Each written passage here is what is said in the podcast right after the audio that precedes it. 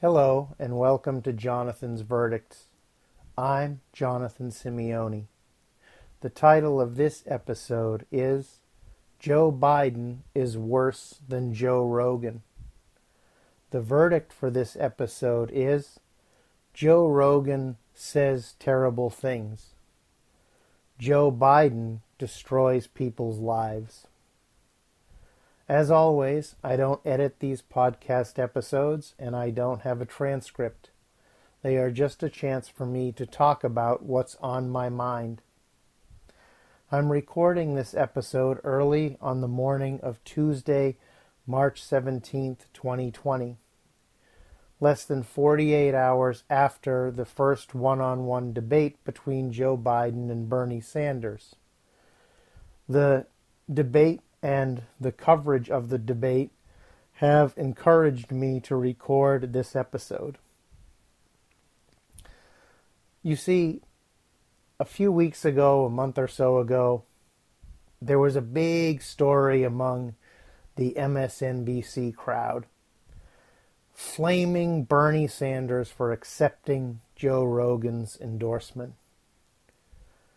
But here's the thing I have never listened to Joe Rogan's podcast.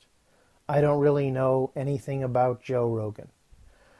I have read some absolutely offensive, disgraceful comments that he's made about the GLBT community, women. Uh, I've been told he's made some racist comments. I don't care about Joe Rogan. It's awful that people say the kinds of things he said. But at best, Joe Rogan could be called an influencer. At best. He has no political power, really. Um, and he certainly has no ability to influence laws. As you will see, Joe Biden, on the other hand, has spent decades destroying people's lives with his inhumane, wrong votes on a host of issues. And during the Sunday evening debate, Joe Biden lied about many of his votes.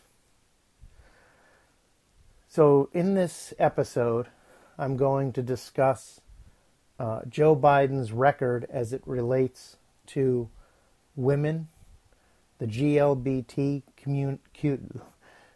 the GLBTQ community, uh, people of color, working people, all of the groups that the Democratic establishment and MSNBC want you to believe Joe Biden cares about. As you will see, his record has actually been about destroying your lives. Let's start in the area of women, specifically the issue of pro choice. During the debate, the issue of the Hyde Amendment came up. The Hyde Amendment is named for former Illinois Republican Congressman Henry Hyde and was first introduced in Congress in 1976. That's important because Biden was first elected to the Senate in 1973. Ostensibly, the Hyde Amendment prevents any federal funding to be spent on abortion. This means that federal uh, money through Medicaid cannot fund abortions for poor women who get their health insurance through Medicaid. It also means that in different through different time periods, federal employees couldn't get abortions covered through uh, their federal health insurance, although that coverage has not always been the same. But for our purposes, the crux of the Hyde Amendment denies women on Medicaid from getting abortions with Medicaid money. That's the key provision of the Hyde Amendment. Before enactment of the Hyde Amendment, roughly 300,000 women were getting abortions a year through Medicaid. And because of eligibility, all of them were poor. And because America is a racist, classist, and sexist society, many of them were women of color. Those are just unfortunate realities. And in its original form, there was no exception uh, under the Hyde Amendment, even in cases of rape and incest. And that's the bill Biden regularly, routinely supported. So when people talk about Biden's, he's going to choose a vice president who's a woman, he's going to put a black woman on the Supreme Court. That would be great. But look at all of the lives, all of the women who Joe Biden actively worked to deny the right to choose.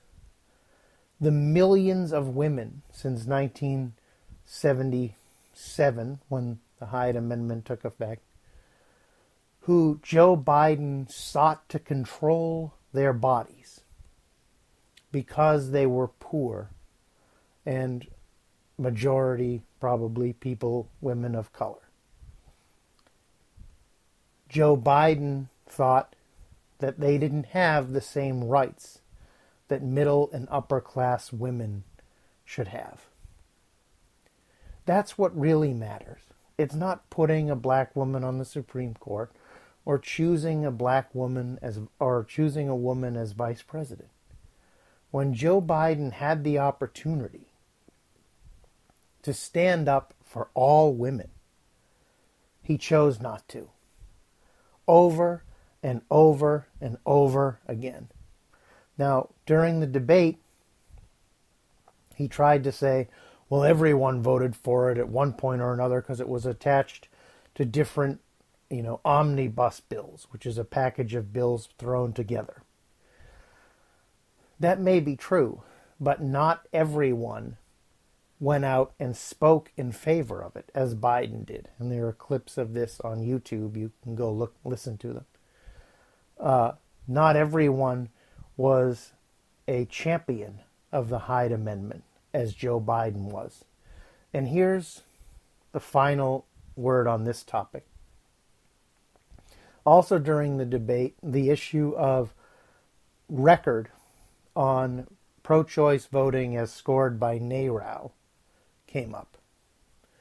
And Joe Biden tried to say that he had a 100% uh, record with NARAL during the debate. When pressed on it by Sanders, he said, Well, maybe I didn't, you know, a few years ago. Ilyse Hogue is the president of NARAL right now. And she put out a statement, uh, I saw it on Twitter, talking about the records that Biden and Sanders have. And she said that Bernie Sanders has a 100% lifetime record of supporting a woman's right to choose. Joe Biden, on the other hand, does not. So that's that's the most important thing. Uh, Joe Biden, amazingly, in 2020, the standard bearer for the Democratic establishment, is not a 100% pro choice person. Historically, he has sought to control the lives of millions of women simply because they are poor. That's the reality of it. As late as 2019, Biden reiterated his support for the Hyde Amendment, and only when told in no uncertain terms he couldn't be the nominee if he continued that course of action did he change his mind. That's just a matter of fact. Now let's move on to the Defense of Marriage Act, or DOMA, which came up during the debate as well. The Defense of Marriage Act passed Congress in 1996 and was signed into law by the horrifically overrated Bill Clinton. And the Defense of Marriage Act didn't simply just describe marriage as being between a man and a woman. It wasn't just one of those congressional sense of Congress resolutions where they make a political point. It was a civil rights legislation. Specifically, though, it was a denial of civil rights legislation. Now, I don't want to get too far into the weeds here, but Section 3 of DOMA was the focal point of the 2013 Supreme Court case, the Windsor case, where the Supreme Court found Section 3 unconstitutional. Why?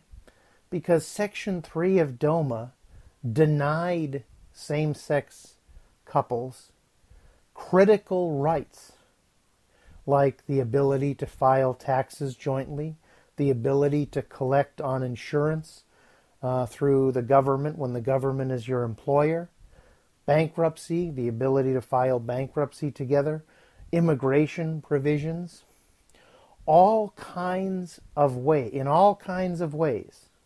Section 3 of the Defense of Marriage Act, which, I mean, what a disgraceful name. But Section 3 denied people civil rights, denied people equality, simply because they loved a same sex person. Uh,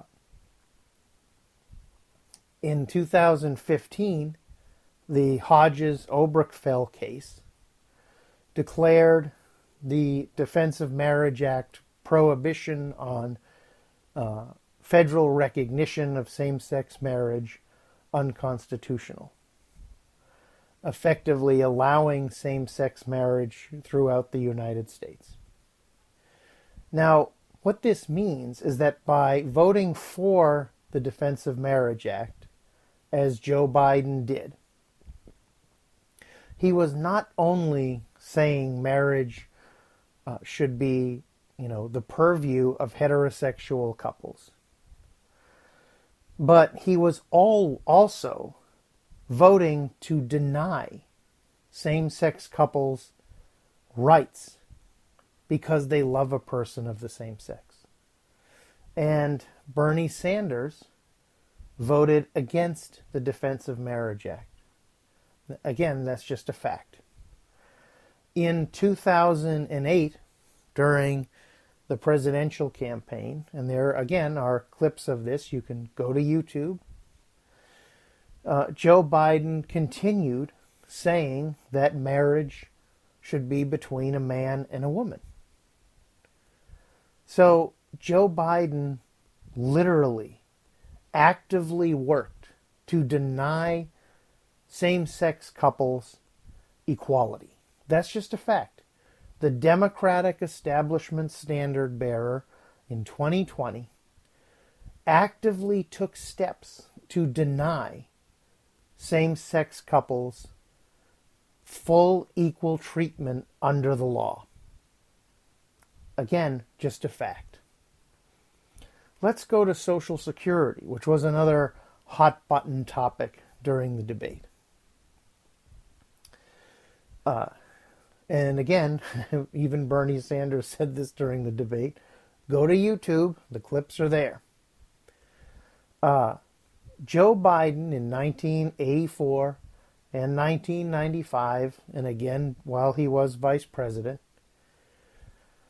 promoted the idea of freezing Medicare, Medicaid, Social Security, veterans benefits. In fact, in his, the most infamous clip, which is on YouTube, Biden screams about how he went to cut these pro- or to freeze these programs four times. He meant we should consider everything Social Security, Medicare, Medicaid, veterans benefits. But here's the thing during the debate, Biden tried to say he wasn't advocating for cuts to these programs. He was freezing the benefits. Now, that is a sleazy, slimy, dishonest response. And the reason why is very simple. And it's common sense. Uh, if Joe Biden's amendments had gotten, had won the day, and all of those government programs that are life sustaining for millions of elderly people and people with disabilities uh, were were frozen. Their effective purchasing power would have been cut. Now, what does all that mean? Many people know that on an annual basis, Social Security benefits typically go up through the COLA or cost of living adjustment. The purpose of this is to try and keep the check in pace with annual rises in inflation. So that while the cost of housing, medication, food, and you know basically everything in society goes up, your check goes up a little bit as well to help insulate you from the constantly rising prices. But when you freeze the value of the check, as Joe Biden wanted to do over and over and over again, when you freeze the check, but you can't freeze the increase in food prices, in housing prices, and medication prices, you are giving the recipient of the, ben- of the benefit less actual money to purchase things with because they need more of their money to purchase groceries, food, medicine, and everything else. So, from a technical standpoint, Joe Biden can argue he wasn't actually cutting anyone's benefits. But in the real world, where people have to buy groceries and pay rent pay mortgages, pay for medicines. In the real world, Joe Biden sought repeatedly for decades to cut people's actual purchasing power, to reduce the value of their limited benefit checks. Not only was he not actively trying to lift people living on Social Security out of poverty, he was actively promoting policies that would have made their situations worse, that would have made their poverty worse. Just a fact. We had a big discussion about Iraq, and honestly, I think everyone gets this one. I'm tired of discussing Iraq. Joe Biden was fundamentally wrong on Iraq and Bernie Sanders voted against the Iraq War. Again, just a fact. But what really galled me about the foreign policy part of the debate is this idea that you can't say anything nice about the Cuban government teaching people how to read, the Chinese government lifting people out of poverty, uh, no one, you know, that I know, and thinks the dictatorships of the Chinese government or the Cuban government are good. Bernie Sanders has said that repeatedly. But this idea that the Chinese government has lifted millions of people out of poverty is not a bad thing. We should all support the idea uh, that more people have an opportunity to eat. This idea that the Cuban government, you know, should never be credited for teaching people how to read and write is absurd. And we see this in real world terms today. The Iranian government has a horrific problem dealing with the coronavirus right now. It's also suffering through crippling international sanctions led by the United States. the Iranian government asked to have some of the sanctions lifted so that it could buy more ventilators and things to help deal with the coronavirus epidemic. So far, the international community is refusing. Now, that is immoral. That is straight up, flat out immoral. Now, during the debate, this idea came up that Bernie Sanders voted against sanctions. That on on Russia. That is true, but only because the Russian sanctions were part of a bill that also sought to sanction Iran. And at the time, and again, there are congressional record uh, and articles to, to support this, uh, Sanders said that uh, sanctioning Iran would cause serious international problems. And that's why he was voting against the bill. The only other person, by the way, to vote against the bill was Rand Paul. But here's the thing Bernie Sanders was proven to be correct. Pulling out of the Iran nuclear deal and further sanctioning Iran has been an unmitigated disaster. And the continuation of those policies during a global pandemic is helping put all of us at risk. And again, Bernie Sanders would have supported a separate sanctions bill on Russia, but correctly could not support the sanctions on Iran. So again, we're talking about leadership. We're talking about being on the right side of issues. Now, Joe Biden has a lot of company being wrong, but the fact is, he's wrong over and over and over again. Let's look at a few economic issues really quickly. The auto bailout. Joe Biden said Bernie Sanders voted against the auto bailout. He said that during the debate. That is another flat out lie. It's just a lie. The story is this there was a bill, a standalone bill on the auto bailout, in which Bernie Sanders and Joe Biden both voted yes. Uh, so Bernie voted for the auto bailout. That bill, because it didn't do anything for Wall Street, didn't get through Congress. So later, there was an effort to uh, use provisions from the TARP, the Wall Street Bailout Bill, as we commonly know it, to use those that bill as a way of getting money to the auto industry. And Bernie Sanders voted against that bill twice because it was a Wall Street bailout bill, because it put no restrictions on Wall Street, because it did basically nothing for the people who lost everything, who lost their homes, who lost their life savings, who lost all the money they had paid into their mortgages before being foreclosed on. That's why he voted no, because voting no was the right thing to do. The bill did nothing for the public. Now, Biden says, well, you know, Wall Street paid it back.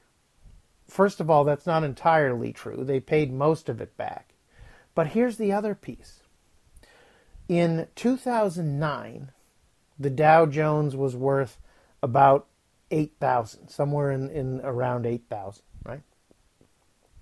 Today, even after the devastation of the coronavirus, the Dow Jones is worth more than 21,000.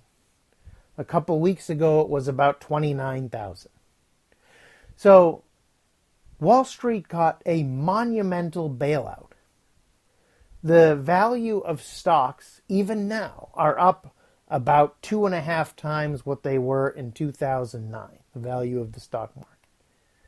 And all of these individuals got their lives destroyed because of Wall Street greed and fraud.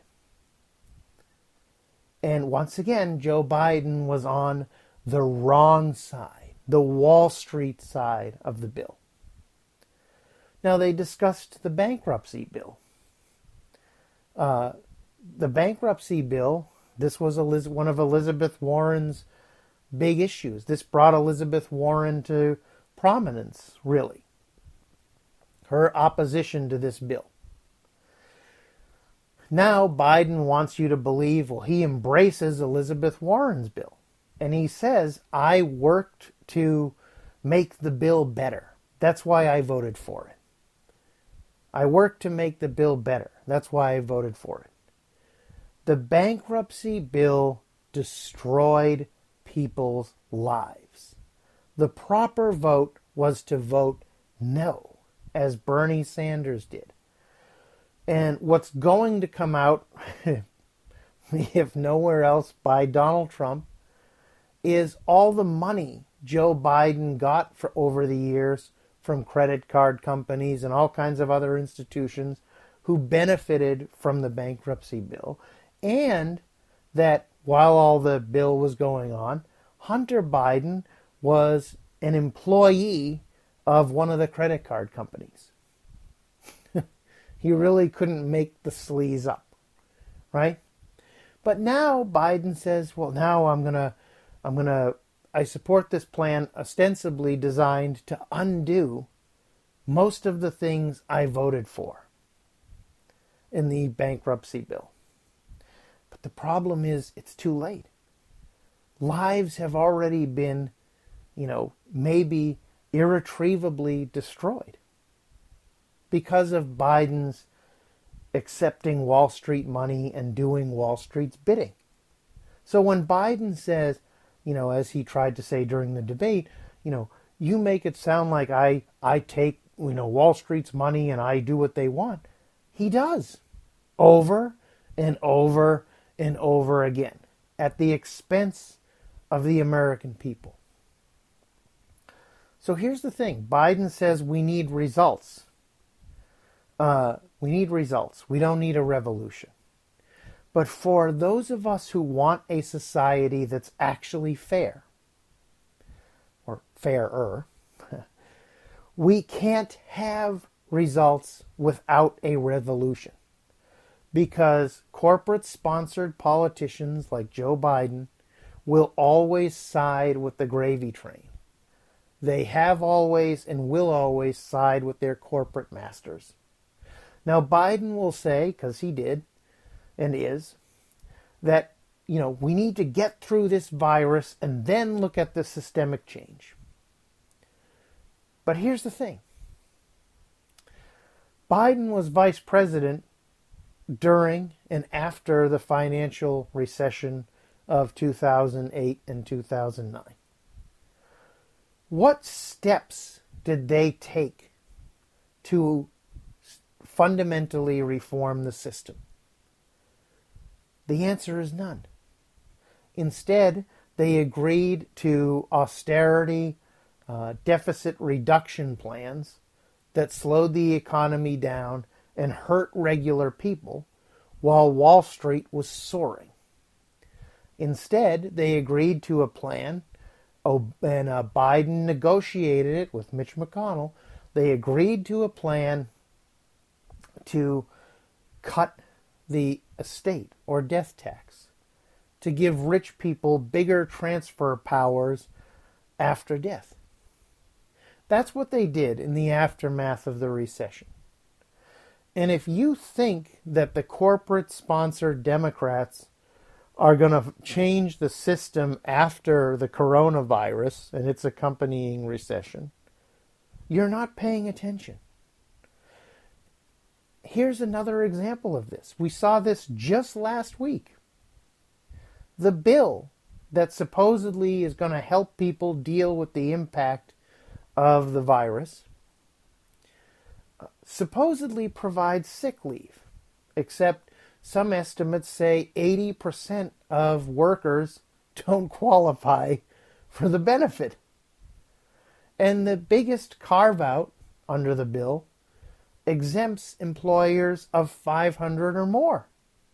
Those employers employ 54% of the workforce. And conveniently, many of them have donated to Joe Biden's campaign and or super PAC, many of the executives of those companies. So that's the thing. Joe Rogan says awful things. But Joe Biden destroys people's lives. Thank you for listening to this episode of Jonathan's Verdicts.